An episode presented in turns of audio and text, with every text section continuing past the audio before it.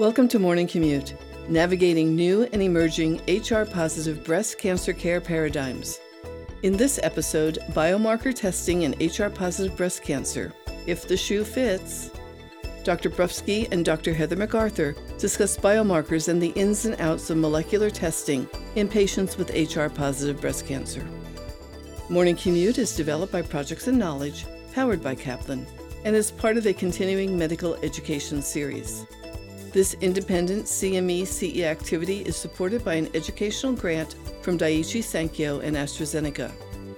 Information about the faculty and disclosures can be found at morningcommutepodcast.com forward slash HR positive breast 3. You can use this link to receive your credit and evaluate this program. The URL can also be accessed in the episode notes.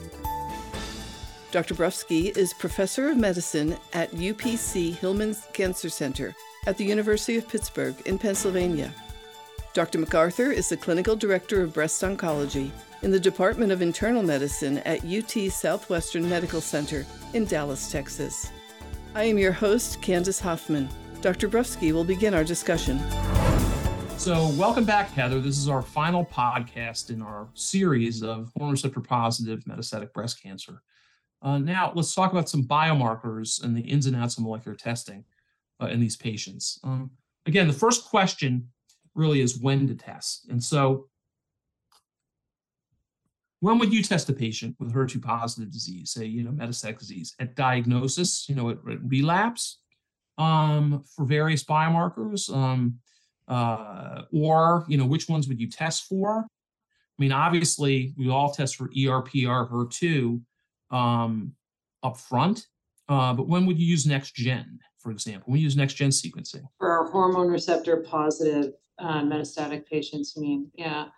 Um, so I have to admit, historically, um, because again, I always biopsy to confirm metastatic disease whenever it's safe and feasible. I would never give someone a metastatic diagnosis without being absolutely sure. So I t- historically did genomic testing on that initial metastatic biopsy, but with the recent successful drug development of elacestrant for ESR1 mutated hormone receptor positive breast cancer, um, having progressed after aromatase inhibitor therapy in the palliative setting, I've changed my pa- practice to some degree, and I now wait for first progression before I test. Although I have to admit, I'm always sort of academically curious from the onset about the biologic drivers of disease. But the Canadian in me that's resource allocation minded um, knows that if it's not going to impact your decision making, you probably shouldn't order the test. So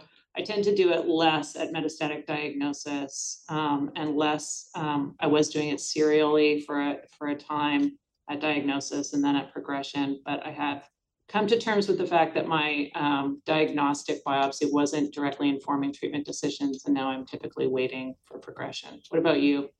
Uh, the same thing at first progression. So, you know, someone's been on an ES an AI, you know, for three, four, five years uh, with a CDK, and then I will probably do it then, you know, when I see them start to progress. And what's your turnaround you, time? I'll, I'll, I'll, go ahead. We'll, I was going to say, what do you do? You test? Um, do you do blood? Do you do tissue? Do you try and read biopsy? Uh, it's so much easier for me to do blood. I'll tell you. I just it's so just to order a Guardant or something like that, or whatever your favorite one is. And I, I tend to use Guardant. I mean, obviously there's Tempus XT, there's Foundation Liquid, Caris Liquid. I mean, there's all these various liquids. Um, it's just a lot easier for me to do liquid. And I don't know. I don't know what your take on it is, but I think that they're fairly concordant, at least for PI3 kinase and for ESR1. Uh, and so I just it's just easier for me to do. I don't know. Do you use liquid that often, or you do it on the tumor itself? I am doing it on liquid. I mean, I think we saw, you know, good data from the alpelisib experience that you could do it on liquid, and then if you didn't identify a PIK3CA mutation, then you could go to the tumor and test tumor for ESR1 mutations, the liquid biopsy seems to be more than adequate. So I'm doing less tumor um, interrogation and more liquid biopsy these days. Now let me now what about here's a clinical scenario. So you do a liquid and it's there's no mutations found. And so is that because there are no circulating DNA or because there really are no mutations? And so would you reflex back to the tumor itself if you got that result? Probably would, although it won't answer my ESR1 mutation question, I guess, at that Right. juncture. Um, but it might inform me about a PIK3CA mutation that's actionable. Um, so I might, if there were an easily accessed uh, focus, like a you know superficial lymph node, I might be tempted to rebiopsy at that time, um, particularly if they'd been on first line therapy for an extended period of time. And so, yeah, so that'll be a related question. Do you serially, since you do liquid, do you do serial liquid? Do you do it every couple months, every year? Are you doing that at all or not? No, I no, not off study. Typically, once I've done the progression and made a decision about elacestrant or not, and um, alpelisib or PIK3CA um, mutation status, I'm not, um, you know, in the Capitello AKT targeted um, study, the benefit was agnostic, even though it's targeting that PIK3C, um, PI3K, AKT pathway um, the benefits seem to be agnostic. So I can't really justify doing downstream uh, reinterrogation off study. Yeah, interesting. You know, because I mean, I think you know, I have been doing it, but I, I'm not really constant. I mean, we participate in Serena Six just to kind of give Mhm. everybody the the the. It's basically a trial where you get uh, Guardant for ESR one, uh, and only ESR one. They won't report the rest of it. Uh, every three months, and if the patient you know, you're on a CDKA for at least six months with an AI, and if your ESR1 turns positive, you're randomized to camizestrant and oral SERD uh, and continued palbociclib or continued AI and palbociclib. And about 10% of the time, at least for now, people are converting. So I will do that. But you know, there's a lot of talk about. I mean, I'll, before we get into some of the other other uh, markers, you know, there's a lot of talk about MRD and, and levels of ctDNA. You know, not necessarily mutations in particular, but actually levels of ctDNA being prognostic. You know, we have all these trials now where, oh, you know, I forgot the last one. I think there was one at ESMO. You know, they said, oh, the ctDNA levels are dropping, and that correlates with response. I mean, you know, I don't know if I would use that outside of a clinical trial right now. You know, I don't know your thoughts about it. I totally agree. I mean, I think it's pretty well established that changes in ctDNA correspond with prognosis. What I have yet to see is predictive impact, namely that you could pivot based on that information and do something different that improves outcomes for our patients. So, although I think that's interesting, and certainly our patients are asking for it all the time, um, I'm not yet sure off study how to use that in the absence of that kind of predictive data. Well, again, I'll, I'll, I'll reveal my age by saying I remember the SWOG trial with circulating tumor cells. I mean, you probably remember circulating tumor cells from a decade ago, you know, more than a decade ago, about 15 years ago. That was the hot thing, right? You know, if you treated someone and the circulating tumor cells didn't go down, that was a poor prognostic sign, right? And so we did this randomized trial. It was, I forgot the name, it was a SWOG, I think it was SWOG, um, where they basically took people, did a circulating tumor cells. If it was greater than five, your prognosis was worse, they randomized you after one month. If you had continued elevated circulating cells after one month of therapy, you were randomized to switch therapy or continue. And there was no difference in progression free survival. Now, one could argue we didn't really have good enough therapy back then, but I was, I put 35 people on that study. I think 35, if not remember, that's a long time ago. Wow. And, you know, I, I, I, I was really excited about it, but it didn't work. And the question is, is this going to be the same thing, just a little more sophisticated from a DNA level? We're looking at DNA and not the cells. I don't know the answer. And I think that it's just really interesting to kind of understand where we're going with this whole MRD stuff and circulating DNA as a prognostic factor. And I don't know what your thoughts on this, but I'm kind of I've been burnt in the past, and so I'm conservative about it. I, agree with you. I'm not sure I'm going to do it outside of a clinical trial. I don't know what your thoughts are on that. Yeah, no, I, I agree. I have healthy skepticism, I think. Um, it, it is reminiscent of efforts past. Um, I think there's more enthusiasm on the part of patients, and I think there's more direct patient communication about um, liquid biopsies, quote unquote, and um, it sounds sexy and appealing to patients. I have patients coming in all the time asking for a liquid biopsy. or coming in with the liquid biopsy information that I don't know what to do with. Um, so I think there's um, more of a groundswell now than um, there is uh, increased scientific insight, unfortunately. But ho- hopefully, hopefully we get there. Hopefully we get there. It'd be great, especially in the curative intent setting, right, to be able to identify high risk patients and be able to do something. Right. And be able to say early treatment made a difference. I exactly. agree. So one thing that comes up with liquid biopsy a lot, not a lot, but you do a liquid biopsy and then you get a BRCA1 or 2 mutation in it. Um, somatic mutation. You get a somatic one. Yeah. Now, here's the issue. Let me that, that raises a bunch of different issues in the metastatic setting, especially in ER positive disease. I mean, I think that in triple negative, I think most of us agree at this point in time that everybody will have probably had a germline BRCA test who's triple negative. Um, maybe some with low risk, maybe some with low risk disease may not have, but I think the vast majority of triple negative patients in the United States right now are probably going to get BRCA tested or should. I think the real question is an ER, you have someone ER positive metastatic breast cancer. It's not for screening anymore, it's a biomarker. So, do you do germ? Let's start it this way. Do you do germline BRCA testing on all of your ER positive metastatic patients now or not? Most of them now probably get it at some point instead, or sorry, often they're getting it more at early stage diagnosis, right? If they have high risk disease and they're a potential candidate for adjuvant olaparib.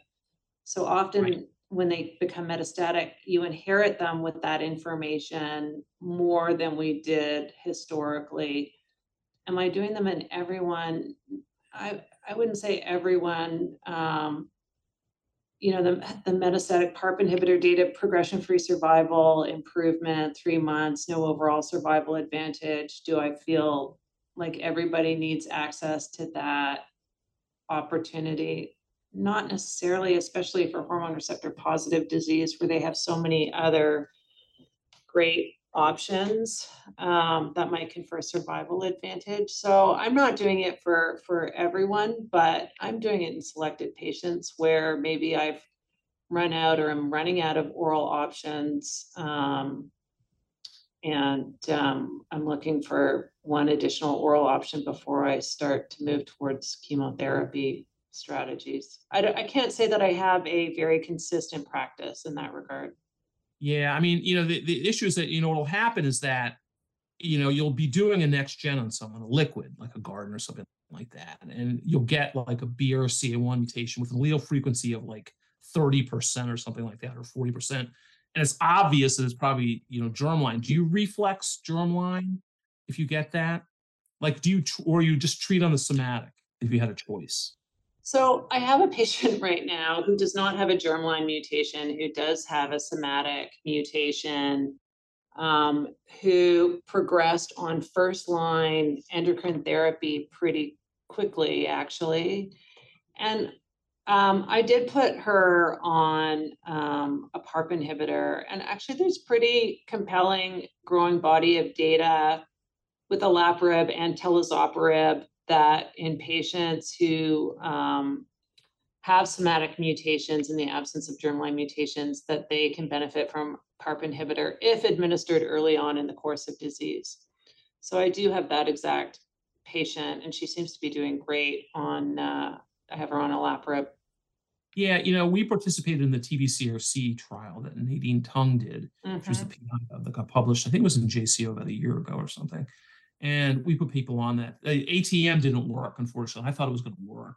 The only ones that really worked were BRCA1, BRCA2, and I think germline PALB, PALB2, but not somatic. I don't remember. Maybe CHEK2 worked as well uh, in that. But you know, it's it's really interesting to kind of figure out where to go with this and whether you know everybody should just get the germline BRCA, which is truly the companion diagnostic, or treat people with a somatic BRCA. And I think that generally I'll reflex it out anyway to germline if I get a somatic test. If I do a next gen and it comes back positive at some frequency, allele frequency, I'll reflex out because you want to know the family probably wants to know what's going on. Uh-huh. You know, the mm. relatives, the daughters and the, the sisters and the, the cousins and things like that. So I'll generally reflex it out for germline anyway. Uh, so, uh, you know, but it, it's that patient, that uncommon patient who has a somatic mutation but not a germline one. I still think I would treat them uh, with a with a PARP inhibitor. The other thing that's kind of, you know, I think that we really have to focus on in BRCA1 and 2 uh, is that, you know, when it was a screening test, variants of unknown significance, I guess, were okay, right? Because, you know, it's whether you screen the family or not.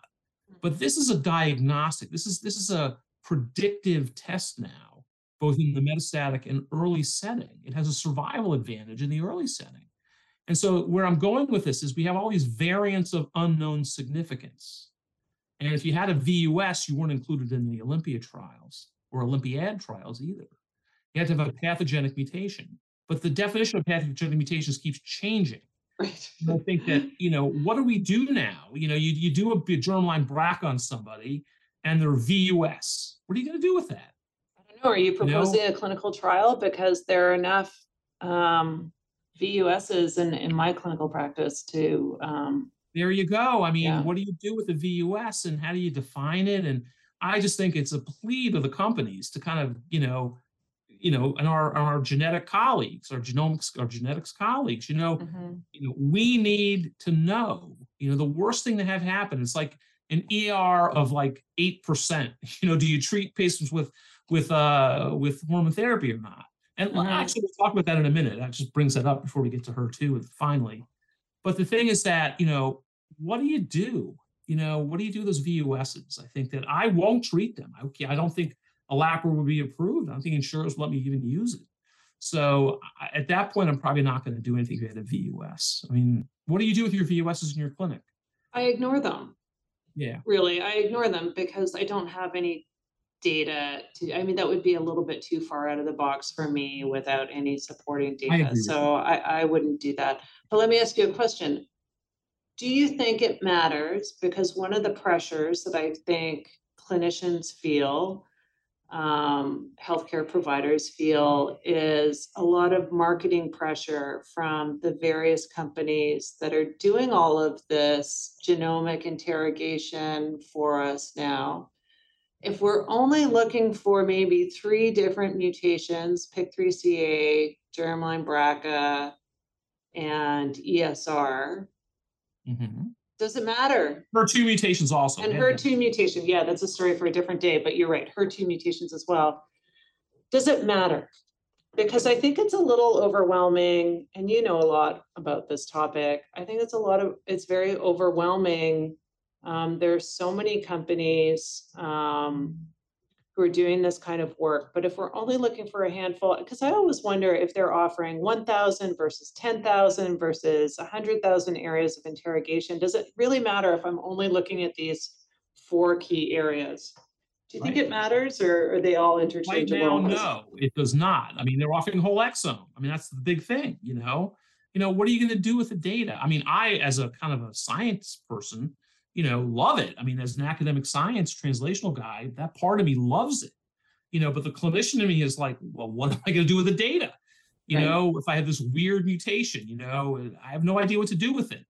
And I think that it's, I like it because we're collecting the data and retrospectively, hopefully, we'll have some insights at some point in the future when we discover some new gene. At least the data is sitting there. You know, the DNA, you've, you've done the test, you've got the list of mutations you know, and maybe if something comes up in the future and the patient's still, you know, alive, you can do something with that data. But right now, I agree with you. There's like four or five things that we can make decisions on. And what do we need whole exome for at this point and all these other mutations? I agree with you. I mean, I think that's a comforting message. Yeah.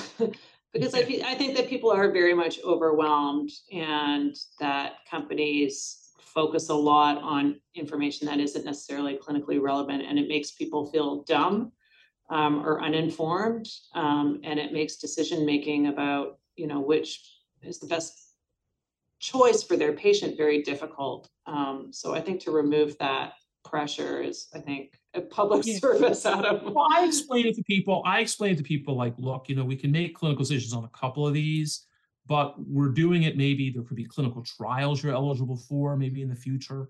That's kind of how I pitch it to at least the patient um, to help us out a little bit with that. But I agree, it's, it's, it's put on a level of complexity in this whole business Mhm. um, right now that I'm not sure where we're going to go with it. But you know, again, it has to be done. Um, so the last thing really to talk about, well, I want to talk about ER, but let's talk about HER2. You know, in an era of HER2 ADCs, do we still need to test for HER2? You know, if we have data from, you know, I think I forgot the trial Deborah, one of the other trials, I forgot the name of it, where there was a cohort that was HER2 zero that responded to trastuzumab deruxtecan Mhm. and now we're doing this ultra low testing in DB06. Um, the question is, do we need to do HER2 testing at all?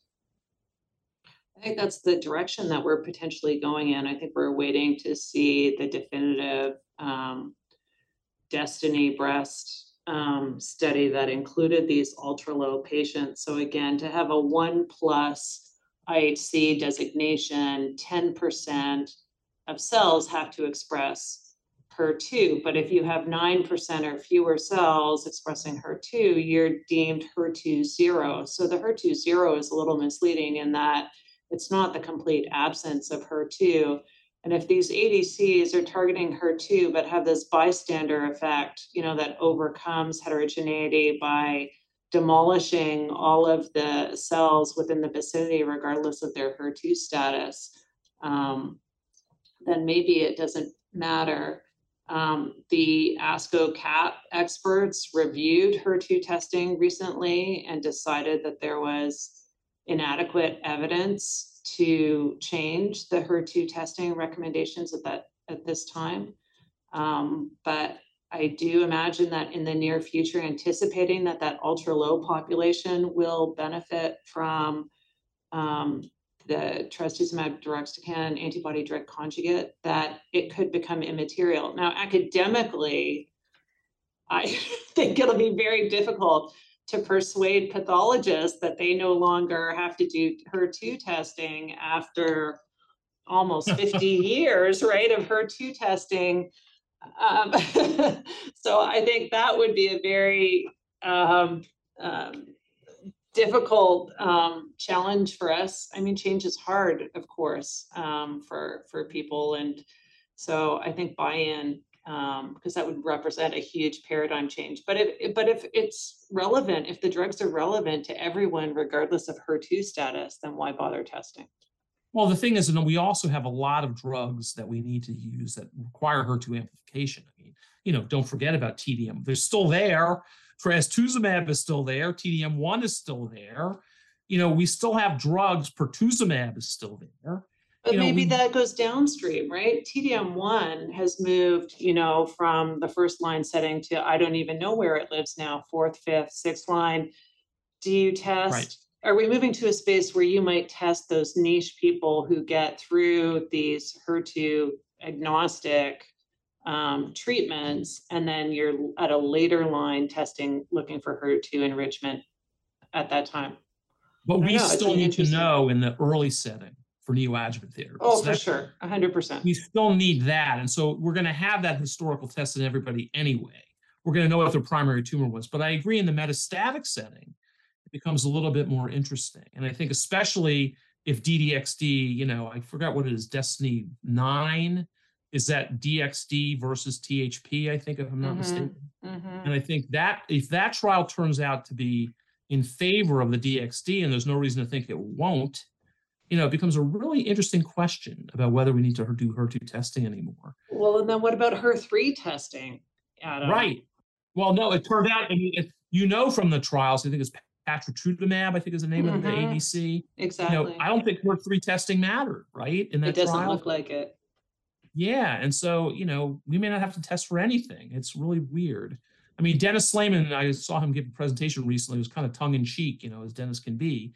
You know, he said this may just be a way of delivering low dose DXD to people. You know, and who needs the uh, who needs the antigen sort of thing. And so it's really interesting, and I don't know the answer to that. Um, we'll have to see. Um, but one last, you know, so one last thing to kind of comment on this. I think that again, you know, we have all these novel technologies that people are using, you know, like, you know, digital HER2, you know, AI looking at, at cell slices to see how much HER2 is in the specimen or, you know, um, a quantitative immunohistochemical testing, which is great, all wonderful things to do. But to me, I think you get more bang for the buck just getting your pathologist, at least at this point in time, since we're still doing it, to really understand HER2 low, you know, and really kind of, they really weren't focusing on it forever. And I think now that they're focusing on it, we're getting a lot more patients eligible for some of these agents. Yeah, and we, we might you know, be looking, there's a lot of attention on the tumor microenvironment too, right? We're talking about tumor specific features. Could you imagine a world, especially an AI driven world, where the fibroblasts and macrophage and T cells and whatever else are being used in conjunction with these conventional biomarkers and novel biomarkers to predict for responses? That would be the penultimate I agree, and I'll take it one even. I'll take it even further than that. I think somebody somewhere should do whole GWAS on people to find out what's associated with metastasis and progression. And I bet you there's going to be host genomics that are related probably to this immune microenvironment that determine things like that. And I think again, AI will help us. You know, when you've got when you do whole genome, so everybody that walks in the door maybe get a, a whole genome of their tumor, somatical genome, and get a whole genome of their germline and someone will put it together to estimate their risk of progression and what's going to happen. I mean, that's way in the future, but I can see something like that happening eventually. So looking at the tumor, the tumor microenvironment, and the uh, germline predisposition of the affected individual. Yeah, I think, I think we're going to have something like that one day. I'll be long retired and very golf. futuristic. I'll be playing golf somewhere. I'll be I'll, I'll be, be doing one of these podcasts in 20 years talking about how I remember the day that we debated. Yeah, you got it. Testing. got it. Anyway, so that's great. So that was a good wrap up. I think that um, you know, right now, I think at least for me, uh, I think clearly, you know, the ERPR HER2 uh, still are not going anywhere. I think that we're getting better uh, at at uh, HER2 low. We may not, we may or may not need it in the metastatic setting. We'll have to see. Uh, and I think again, most people would get some sort of germline test. I mean, some sort of somatic testing, uh, NGS. You know, probably at first progression. I think is kind of a good way of summarizing this up. Do you have any final thoughts? No, 100%. Getting that um, genomic insight at progression is critically important for this specific population as it does specifically impact downstream treatment decisions. So, really important. Great. Well, again, thanks, Heather, and uh, uh, thank everybody for listening to us. Thank you very much. Thank you. Remember, to receive your credit and evaluate this program, please visit morningcommutepodcast.com forward slash HR Positive Breast 3. You can find all of the episodes in this series and all of our other podcasts on your favorite podcast streaming service or download our Morning Commute app. Thank you for joining us today.